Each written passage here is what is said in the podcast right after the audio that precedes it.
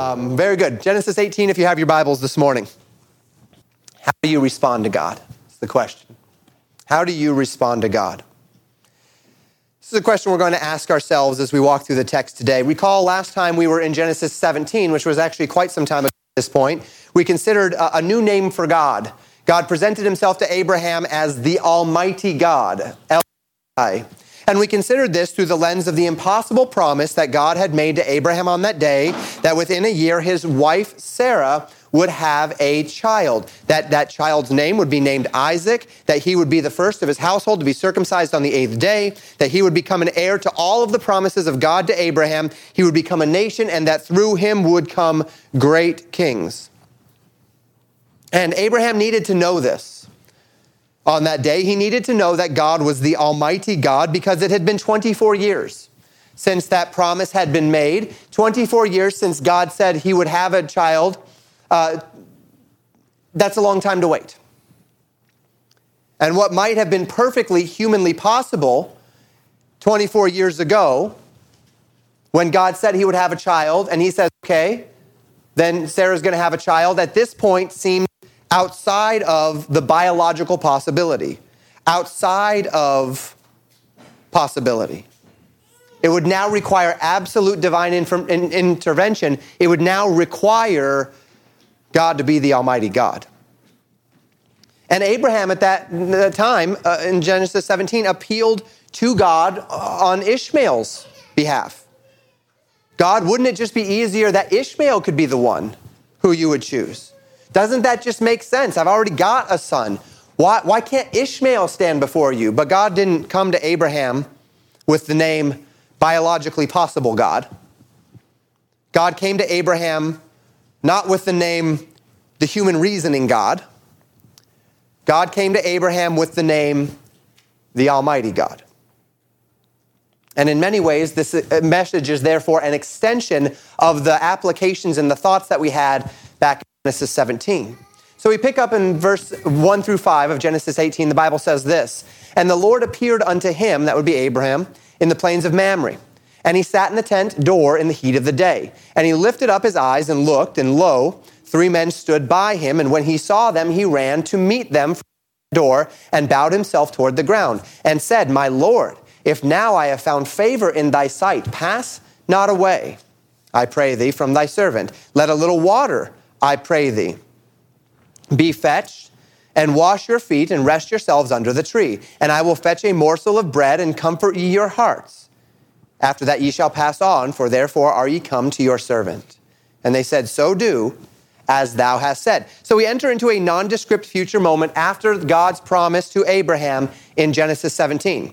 Uh, it couldn't have been too long after the previous interaction. Abraham is 99 years old when he is circumcised in Genesis 17. And Genesis chapter 21, verse 5 tells us that Abraham was 100 years old when Isaac was born unto him. And of course, uh, you need nine months gestation between the promise uh, of, of God and the birth. So we're at best uh, some measure of months removed. Uh, if Abraham was 99, then we have effectively something like um, 23 months technically to work with between if he had just turned 99 and just before he turned 101. Um, but somewhere within those 24 months of 99 and 100, uh, these things are happening. So they're in fairly quick succession here as it relates to these events. And the Bible says that Abraham is now in the plains of Mamre. That was one of his friends. We've already talked about him a little bit. And um, he's in the plains of that area that was um, this man's region, uh, Mamre one of the more common places that Abraham found himself over the years. And as he sat in his tent door at the heat of the day, and it's kind of hard for us when it's eight below zero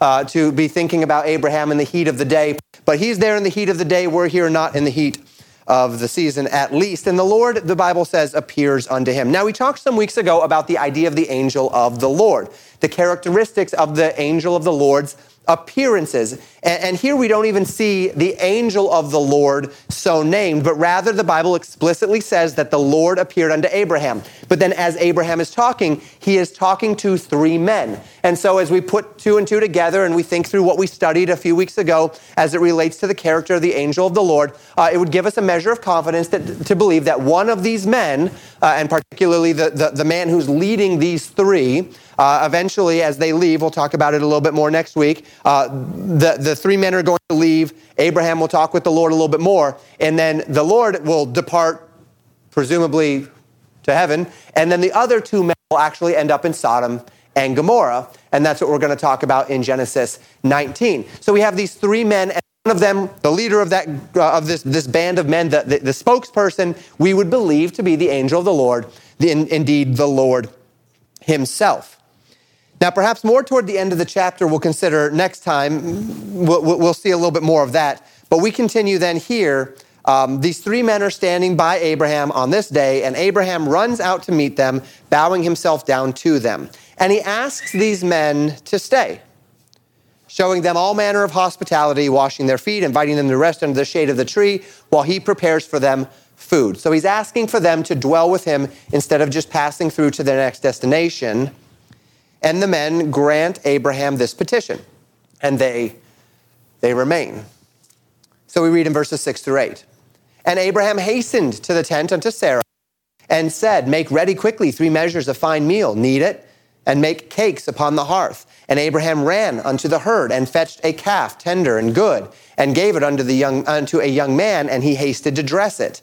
And he took butter and milk and the calf, which he had dressed, and set it before them, and he stood by them under the tree, and they did eat. So Abraham asked Sarah to make three cakes. In this, it's obvious that, that Abraham is simply uh, feeding them, right? He, he's not going to necessarily eat himself. He made three cakes, one for each of them, and then they, they um, uh, made some meat, and then butter and milk, and then this calf that was dressed, and he sets it before them, and he watches them. He stands by them, effectively standing there, uh, waiting on them if they needed anything else while they ate. Naturally, you can imagine the preparation, the cooking, and such. Um, this was not necessarily just a you know 15 minute transaction. He didn't just throw something in the microwave for them.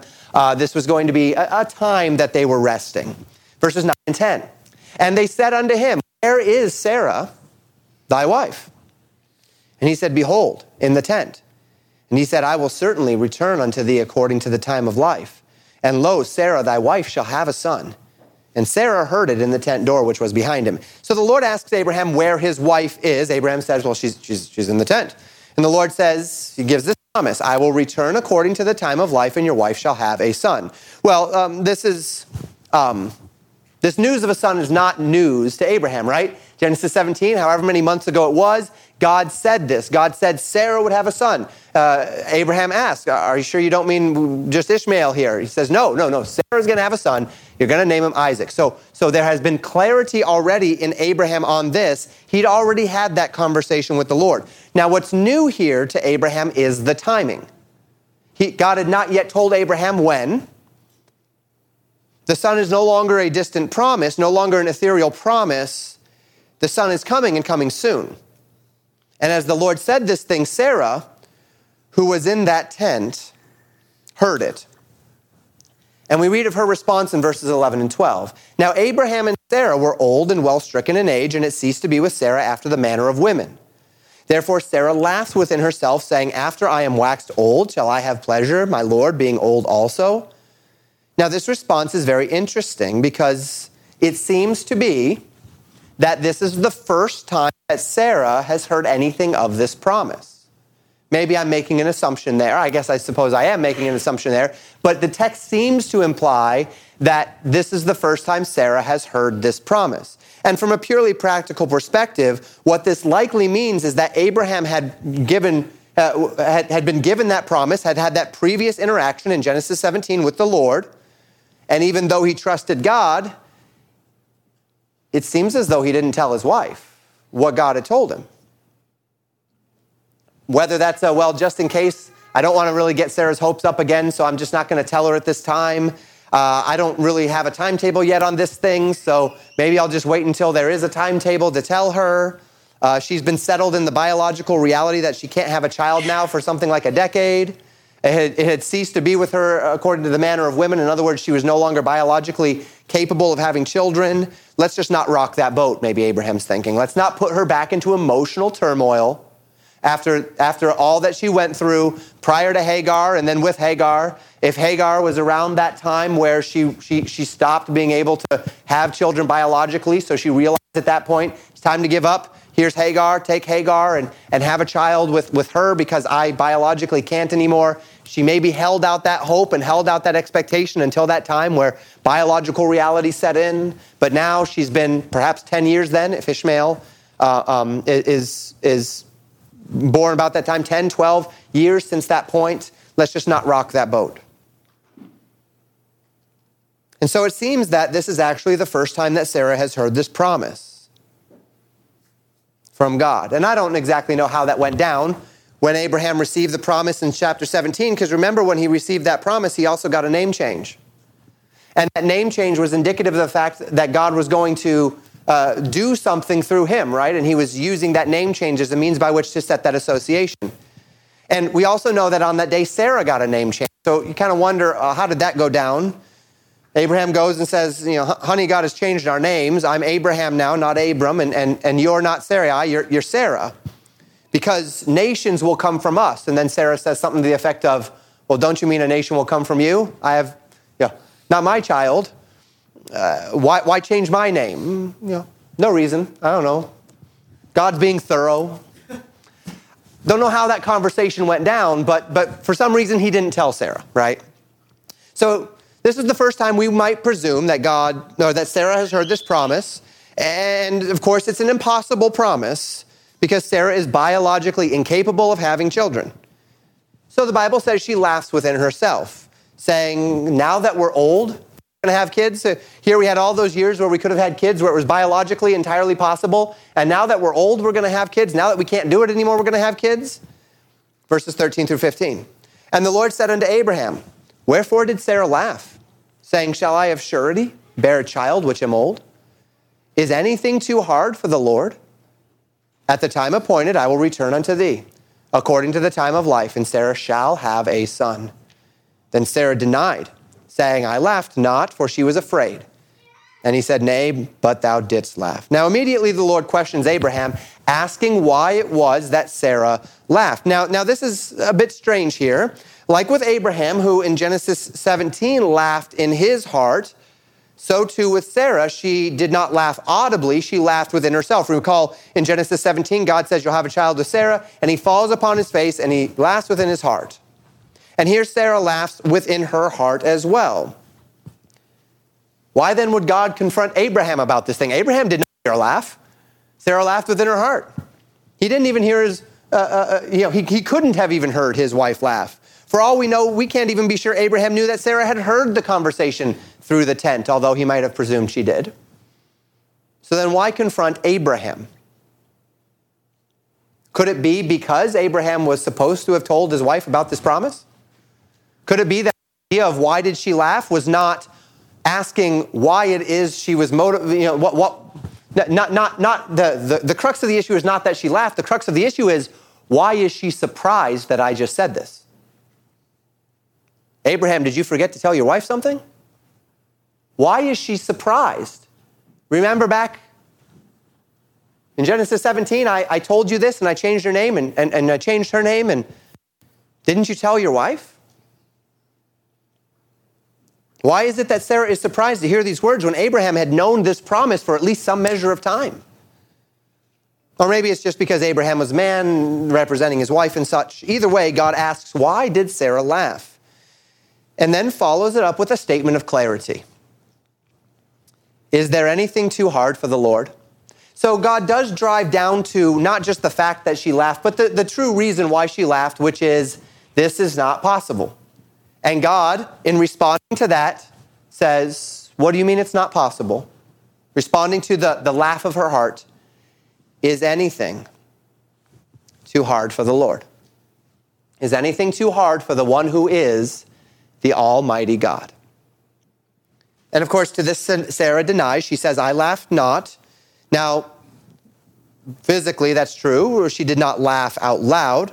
But this is not true in that she did, in fact, laugh in her heart. And this is typical, in typical human fashion. She was afraid, and so she lied. She hid herself. Going all the way back to Adam and Eve, uh, they sinned. Then they hear Jesus walking in the cool of the day, the Lord walking in the cool of the day, uh, and they hide themselves because they were afraid, right? They, they, they, they, they, they hid from the truth, they hid from the light, they hid from the Lord. The Lord does not allow her to get away with this, however.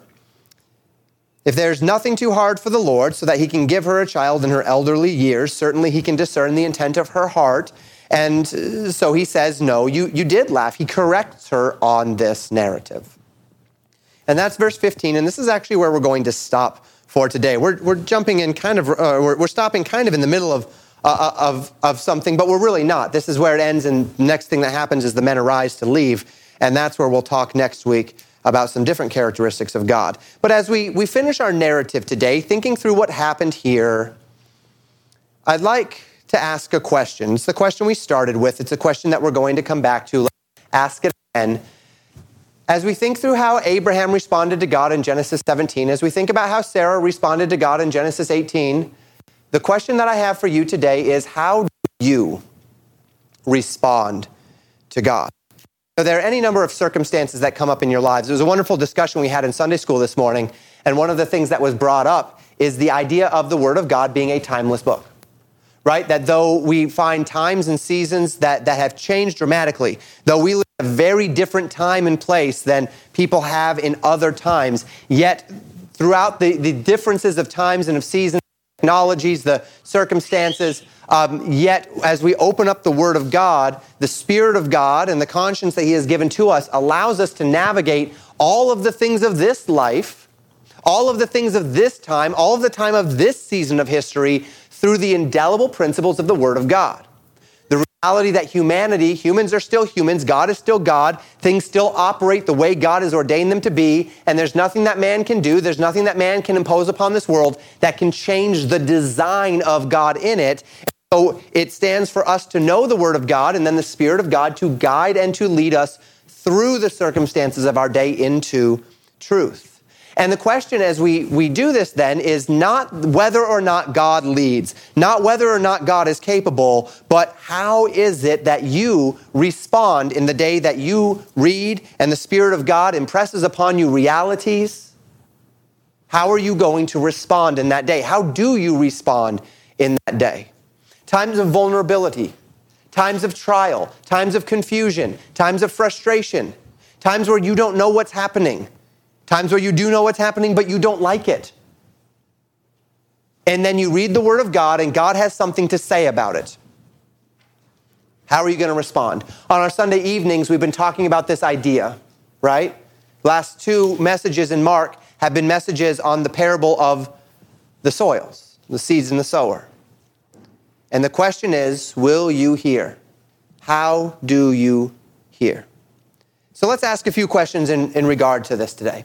Question number one as we walk through Genesis 18, how do you respond to God's presence? Abraham was sitting at the door of his tent when he saw three men, one of whom was the Lord. In chapter 17, we do not know the circumstances of God's interaction with Abraham, other than at the moment of interaction, the Bible says Abraham fell upon his face. In chapter 18, Abraham approaches these men. He bows himself toward the ground, so a very similar response in that sense. And then he makes every provision for the men to be well received and comfortable for the time that they are in his presence. Abraham waits upon the Lord for the extent of the time that the Lord is with him. Can you say that about your own heart, Christian? That as you spend time in the Word, as you spend time in prayer, when the Spirit of God is ministering to your heart, either through His Word, either in that time of prayer, through uh, the ministry of a, of a brother or a sister in Christ, whatever it might be, are you responsive to his presence with hospitality in your heart? Would that, metaphorically speaking, we would do what Abraham did on this day? In that Mark series, that parable of the soils, the objective of the parable is to cause God's people to consider the condition of their hearts for the moment when the truths of God's word that are cast from the hand of God land in the soil of our hearts. And for all of the incredulity which we observe in both Abraham and Sarah in these chapters, what we cannot say is that Abraham was an unwilling man to accommodate the word of the Lord in his heart and in his mind. And know, for all of the different flaws that we have, for all of the difficulties that we have, for all of the, the things that we face in our lives, whereby you might be a naturally more fearful person, a more timid person. Uh, you, you might uh, be more of an anxious person. And for all of those things, those things, you, you, you will likely fight those things throughout the course of the rest of your life. You might be a very independent person and, and, and you like to just pull yourself up by your own bootstraps and solve things for yourself. And for the rest of your lives, whatever characteristics you have um, that, that, that, would, that would kind of grate against uh, simple reliance upon the Lord. For whatever characteristics you're going to fight through, the end of the day, the question is are you willing to set yourself aside and make room for the Lord? Make room for His Word. The beginning of obeying the Word of God, Christian, is listening to the Word of God. And the beginning of the Word of God bearing its fruit in your life is you being willing to receive it with humility and, and, and gladness, with you being hospitable to the word of the Lord in your hearts. Does the word of the Lord have that place in your heart? You're a flawed man, you're a flawed woman. Welcome to the club, we all are. But when the Lord appears, metaphorically speaking, does he have a place by your tent?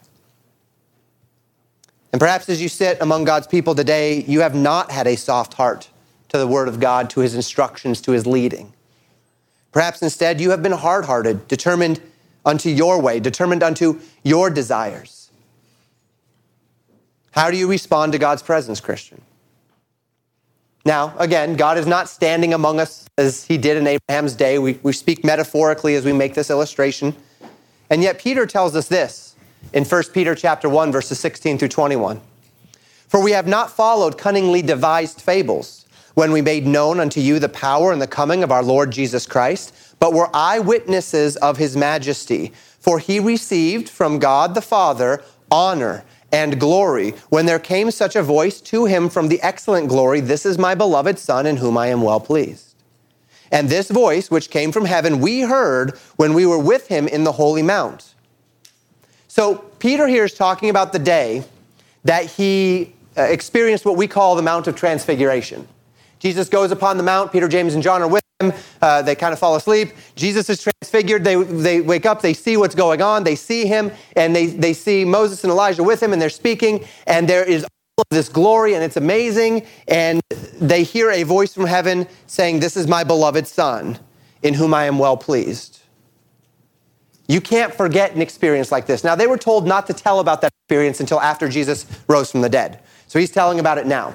But you can't forget something like that. And, and by the way, we'd like to say if we saw something like that, if you saw that, I remember I was talking to a man several years ago. He's uh, uh, uh, someone who, who is, is not with us uh, here, but I was talking to him and he was really struggling. He was struggling with his faith and uh, he was not struggling as much as he thought he was, uh, but he was struggling. And I remember I was sitting in his living room with him, and he said, If only God would just kind of pierce those clouds right now and come down, then I'd have no more questions. Then it would make all make sense. And that's what happened in a sense on that day, Peter, right? God didn't come down. Jesus was transfigured before him. But notice then what Peter says in verse 19. We have also a more sure word of prophecy, whereunto ye do well that ye take heed as unto a light that shineth in a dark place, until the day dawn and the day star arise in your hearts. Knowing this first, that no prophecy of the Scripture is of any private interpretation, for the prophecy came not in old time by the will of man, but holy men of God spake as they were moved by the Holy Ghost. Peter describes in these verses that Mount of Transfiguration, an eyewitness to Christ's majesty, the audible witness to such a voice from the excellent glory saying, This is my beloved Son, in whom I am well pleased. He heard it himself, and he could stand before the people that he was writing to in that day and say, I am an eyewitness to Jesus' glory. And yet he tells his readers in verse 19, that they have a more sure word of prophecy in the Holy Scriptures than anything that could possibly come from his mouth as an eyewitness.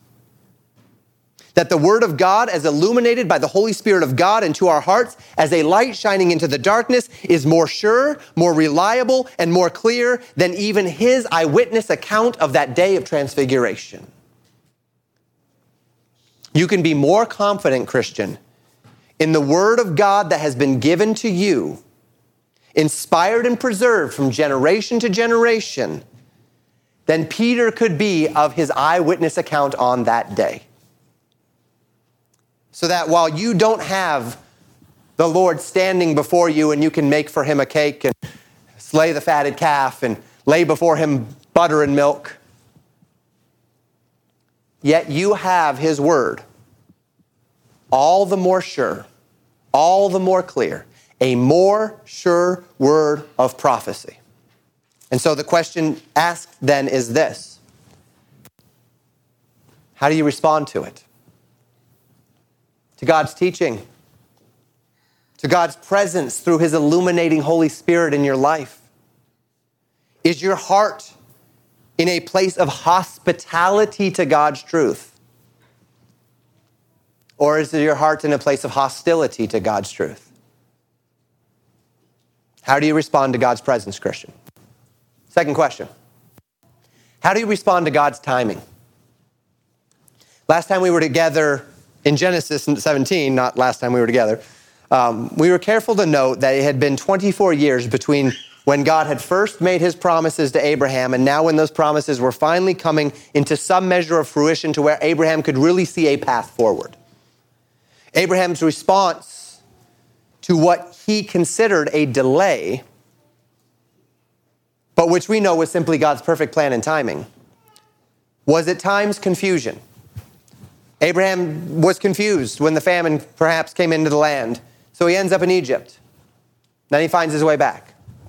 Abraham doesn't understand. He doesn't have a child. And he says, Is this Eliezer of Damascus going to be my heir? And God says, No, an heir is going to come from your own bowels. And then Abraham doesn't understand when God says that uh, it's going to come from him, but he, he, Sarah's not having a kid. And perhaps, presumably, we might assume that at the point that biologically she's no longer able to have children, he's very confused now, and she's confused, and, and they, they don't understand. And then they have Ishmael and the confusions that came along the way as he as he waited, the, the times of discouragement, the times of doubt, and at times confidence as well. And now here we are again. And as I said, we do not know how long it's been between Genesis 17 and Genesis 18, maybe days, maybe months long enough for Abraham to go about circumcising all the men of his household, including himself at 99 years old, and then for them all to heal from it. But not too long since Isaac would be born before Abraham's 101st birthday. And so there are these times of confusion. There are these times where we don't know what's happening. There are these times where we can't see through the fog that is in front of us. We know what God has told us, and maybe we've made that place for God in our hearts, and we've listened to what God has to say, and we've understood it, and that has forged in our minds a thoughtfulness as it relates to a path that is before us, or at least a, a, a destination that is before us, but we can't see the path. And we don't understand, and that can lead to confusion. And in that confusion, we can make rash choices, as Abraham and Sarah did in their day. But we read in Isaiah chapter 55, verse 8 and 9 For my thoughts are your thoughts, neither are your ways my ways, saith the Lord. For as the heavens are higher than the earth, so are my ways higher than your ways, and my thoughts than your thoughts. Christian, how do you respond to God's timing? There are two general possible answers, right? Patience or impatience. Even if you know that God will work, even if you have all confidence that God will work, even if you believe the Lord, as Abraham did throughout those 24 years, there still is the question of when. Patience or impatience? Do you see God's timing as an integral part of God's will for a situation? Do you see that God's will is not just wrapped up in what he's going to do or what he wants to do, but can you see that God's will is also wrapped up in when he wants to do it? And that your timing is not his timing? And that your understanding is not his understanding? And that your plan and the, the, the, the check marks along your plan may not be his plan? Or the check marks along his plan? That in any given situation, it's not just about what God wants to do, but when God wants it to happen. And that it is just as important to be aligned with His will as it relates to His timing as it is as it relates to what He wants to do. Are you willing to wait, Christian, even when waiting is difficult? Are you willing to submit your times and your seasons to God's will and God's plan? And look, we all know that that isn't easy. That's why we give Abraham and Sarah a break when we think through those human eyes, right? 24 years. It's a long time to wait. It wasn't easy for Abraham. We know that. It wasn't easy for Sarah. We know that. It isn't easy for you. We know that. It isn't easy for me. We know that. Not only are we walking through life discerning the Lord's will, but we also acknowledge that there are times where, in full confidence, we believe that God has something for us, but He's asking us to wait for it. And that can be sometimes the hardest time of all. Sometimes it's easier to have no idea what God is doing than to know what God is doing, but have no idea when He's going to do it. That can be the hardest time of all. Waiting upon God, resting in Him while we await the outworking of his will. So we read in Psalm 37, verses 3 through 8 Trust in the Lord and do good.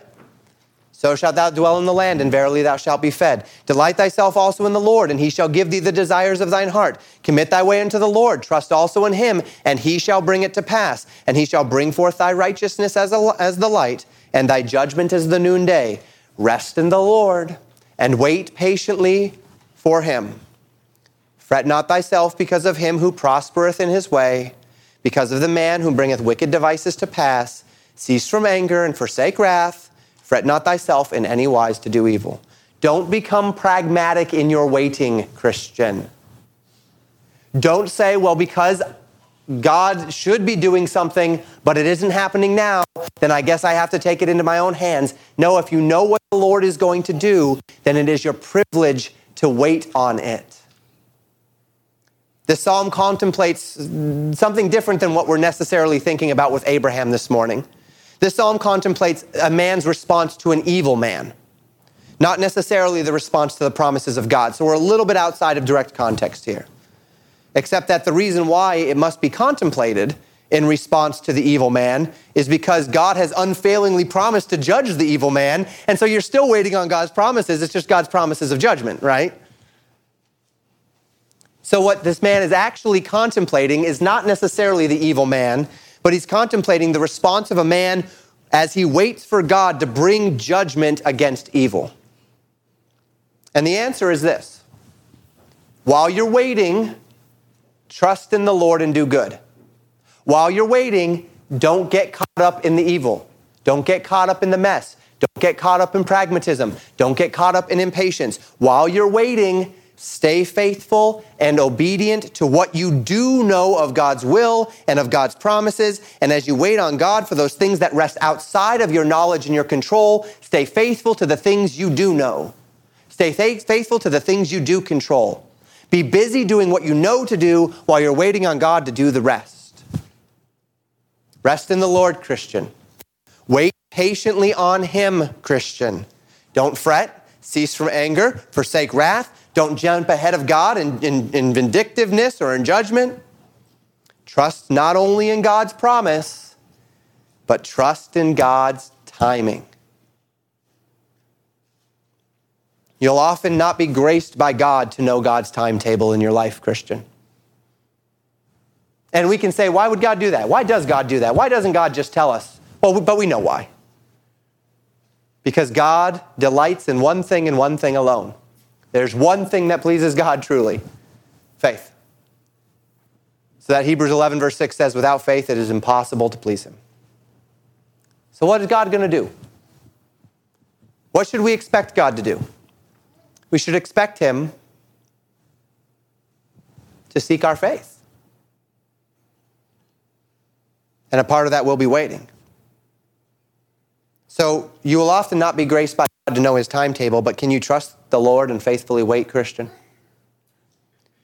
Can you trust the Lord and be faithful while you wait, Christian? How do you respond to, to, God's timing? First question How do you respond to God's presence? Have you made that place for Him in your heart? When the word of the Lord speaks, are you ready to receive? Second, uh, are you waiting on God's timing? When you recognize what the word of the Lord has to say, are you just insistent that it happen right then, or are you willing to wait not just on what God has, but on when He has it? Third, how do you respond to God's capabilities? God made a dramatic promise to Abraham and then subsequently to Sarah in Genesis 17 and 18 that though both Abraham and Sarah were old, that Sarah was presumably biologically, well, we know at this point, biologically incapable of having children, that God was going to give them together a child. Genesis 17, the Bible says Abraham laughed in his heart. Genesis 18, the Bible says Sarah laughed in her heart. And God's response to this was simply, Is anything too hard for the Lord? Christian, maybe as I've been saying all of these things this morning, you're saying, well, Pastor, it's all well and good, but you don't understand my circumstances. You don't know just how bad it is. You don't know just how hard it is. You don't know just what I've experienced. You don't know just what sorrow I've faced. You don't know just what difficulties I've faced. You don't know just how far gone things are. You don't know how far down the rabbit hole I have gone. You don't know how far into the darkness I am. You don't understand, and maybe I don't. But I do know the God that I serve. I do know the God of the Bible. And I do know that there is nothing too hard for him. So I know the answer to the question, is there anything too hard for the Lord? And you know the answer to the question, is there anything too hard for the Lord? If I asked any one of you, is anything too hard for the Lord? And if you ask me the same question, I know with 100% certainty what every single one of your answers would be. Is there anything too hard for the Lord? And every single one of you would say, no. But what I cannot answer for you and you cannot answer for me is what any of us will do with that information. You and I know there's nothing too hard for the Lord. But the real question is do you believe it? Does it impact, influence, fundamentally affect the manner in which you live your life, the way that you direct your thinking and your actions on a day by day, moment by moment, promise by promise, instruction by instruction basis? Does what you know about God's absolute capabilities translate into how you live your days out? And to this we'll say, yes, Pastor, of course, God can do things, but that doesn't mean he will do things. And that's true. I am happy to concede the point that just because God can do something doesn't mean he will. But God forbid that I would ever hide behind God's will, what, what God will do, as a shield against faithlessness regarding what God can do. Did I invert those? Hide behind what God can do as a shield against what God, faithlessness against what God will do. You know what I'm saying. You and I are welcome to concede the point that God does not unfailingly do great, great and wonderful things simply because he can. But how often does God fail to do great and wonderful things in my life simply because I don't have the faith to believe that He will? That's what I was getting at. Yes, allow your knowledge of God to temper any temptation within you to make demands of God. Well, God, because you can do this, I'm demanding it. Yeah, don't do that. But don't allow your fears and concerns to stunt your willingness to ask and expect great things from a God who asked Abraham and Sarah in their day of doubt, Is there anything too hard for the Lord? One more question this morning. First question How do you respond to God's presence? Have you made that place for Him? Second, how do you respond to God's timing? Are you willing to wait on Him? Third, how do you respond to God's capabilities? Do you actually believe that there's anything too hard for the Finally, how do you respond to God's confrontations? I try very hard in the manner of my preaching to avoid situations where I am laying upon a listener any sort of personal guilt or shame, or even in that sense, conviction. It's not my job to do that. It's not my job to, to make you feel bad. It's not my job to make you feel good. It's my job to tell you what the Bible says. It's the Spirit of God's job to do things in you. And what I hope to do is I hope to put into you that the, the, the, resources necessary for the Spirit of God to do His work. That's my desire.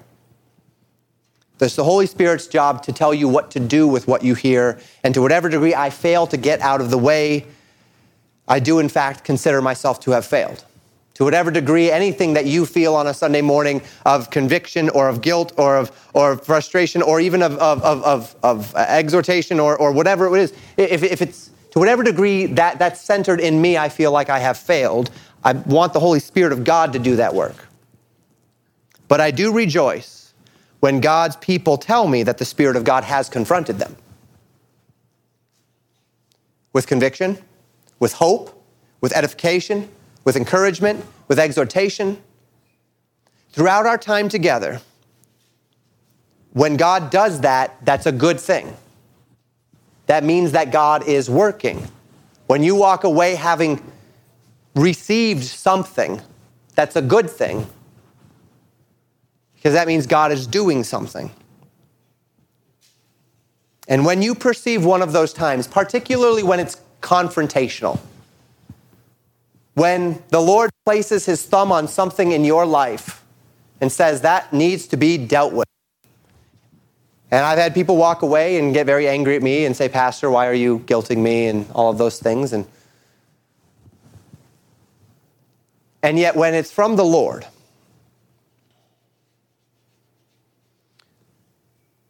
when you perceive one of those times, not when Pastor Wickler's confronting you, I've had to do that with people, but that's not what I do from the pulpit. But when the Spirit of God is confronting you, the question is this How do you respond? On the day that Abraham was talking with the Lord, the Lord asked him why Sarah laughed. Abraham presumably doesn't even know what's going on, but Sarah certainly does, and her immediate response is to deny it. I didn't laugh. This is natural. When put in a compromising situation, the easiest way out is to deny action or culpability. The easiest thing to do when you step out of any Sunday morning or Sunday evening or Tuesday night and the Spirit of God has taken the Word of God and done something in your heart with it, the easiest thing to do is explain it away. The easiest thing to do is to hide from it. The easiest thing to do is to say, nope, nope, that's just, that was just Pastor Wickler. That's just him guilting me. Or that's, that, that, that, that's, that's everybody else. Sure, sure, I may do that, but look at, look at my neighbor, look at my friend, look at my, look at my family member. Look, look how much worse they are. I mean, sure, maybe I struggle a little bit, but look at them. That's the easiest thing to do. And it's the most natural thing to do. But you and I know full well that even if we can fool ourselves into thinking that we're not on the hook, we don't fool God. You do know that, right?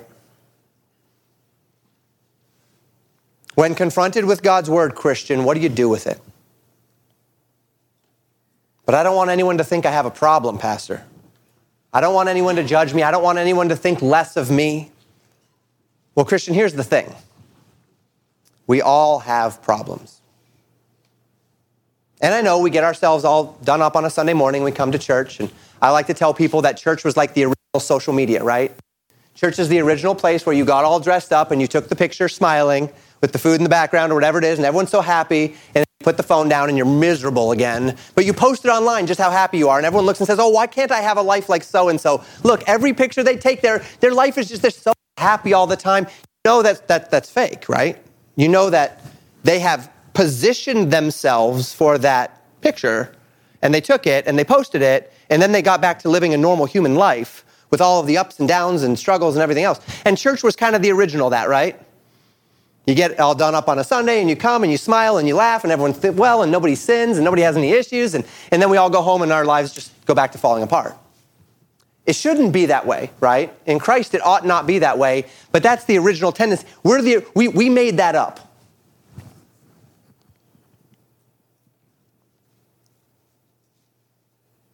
I don't want anyone to think that I have a problem. Well, you do have problems, Christian. And we all know that we have problems. The real problem is not admitting we have problems, the real problem is pretending we don't. The Christian church is not asked to air their dirty laundry to everyone. That's not why we're here. We're not here to air each other's dirty laundry. The Christian church is not asked for auricular and public confessions. So some, some, some churches do. Our, Ours doesn't go that route. We don't really see that biblically. We are called to confess our sins one to another and to pray one for another, to acknowledge to each other our failings for the sake of mutual accountability and assistance. It's one of the integral parts of the Christian church, and we ought to be doing that. But we are not in the business of public humiliation or shame or anything of the like. That's not what we do here. That's not what we're called to do. But God forbid that we would lie to God when the Spirit of God confronts us. He already knows what's going on, Christian. You might, you might dress yourself up and present yourself as something that you're not on a Sunday. And, and there are even reasons for, again, for us not to, to, to come in and just woe is me and sackcloth and ashes and everything on a Sunday morning. It's appropriate that we would not bring all of our dirty laundry into the assembly on a Sunday morning. There ought to be a place where we can have individual accountability, help one with another, uh, times where we can share and, and, and encourage and, and, and edify and, and, and, and exhort and, and, and such. There, there are times for those things.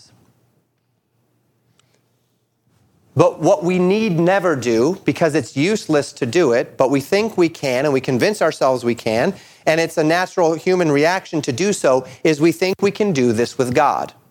That when God is dealing with us in our hearts, when there's sin, when there's frustration, when there's difficulty, when there's confusion, when there's sorrow, we think that we can somehow pretend our way out of it with God. And can't. God knows what's going on, Christian. That's actually why he's confronting you. Right? God doesn't just blanket confront everyone and then hope that it lands on the people that it matters. No, no, no. No, what God is doing in your heart, God is doing in your heart. He may not be doing it in the heart of your wife or your child or your parent or your pastor.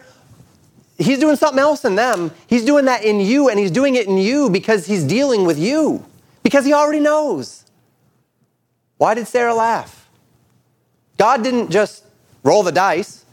I wonder if she's listening. I wonder if she's laughing. And then, and then just landed. Man, I really, I really nailed that one.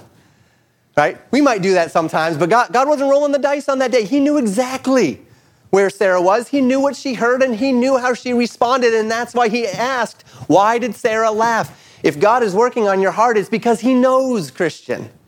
Don't ignore that. Don't explain it away. Don't hide from it. It's fruitless it's counterproductive. There's no need to play those games with him. If God is dealing with you, deal with him. So, how do you respond, Christian? How do you respond to God? How do you respond to God's presence? Do you lay that table before him? How do you respond to God's timing? Are you willing to wait? How do you respond to God's capabilities? Do you actually believe in an invested life sort of belief that there's nothing too hard for God? And how do you respond to God's confrontations? Are you one who has a habit of hiding, denying, lying to the Holy Spirit in that sense? Lying to yourself? Or are you willing to allow God to do what He's doing and respond in the humility that we ought to have? And that is the point, the key to all of these responses. If we were to take the golden thread that strings all of these responses together, it would be faith and humility. Because these are the keys of the Christian life. You wondering how you should ever respond to anyone in a Christian manner? Humility would be the word. Start there, and then you can, you can branch off from there. Always, always, always, whether it's man or God, always start with humility. And if you find that you are in some measure of proper responsiveness to the Lord today, would you respond to that? Let's today break that cycle of lacking of response and instead respond. Respond properly. Deal with it. Soften the soil of your heart to be responsive to God's interactions with you because as a loving father, he interacts with us not for your shame, not for your confusion, not because he doesn't want your best or not because he enjoys seeing you squirm as you wait in his he is doing these things the way He's doing them, and you have to believe this for your best good. That's why you can respond in humility with confidence, because you know that whatever God does, He does it well. Whatever God does, He does it right. May God help us to remember it today. Let's Thank you for listening to Pastor Jamin Wickler from Legacy Baptist Church in Buffalo, Minnesota. More information about Legacy Baptist Church and a library of sermons are available at www.legacybaptistchurch.net.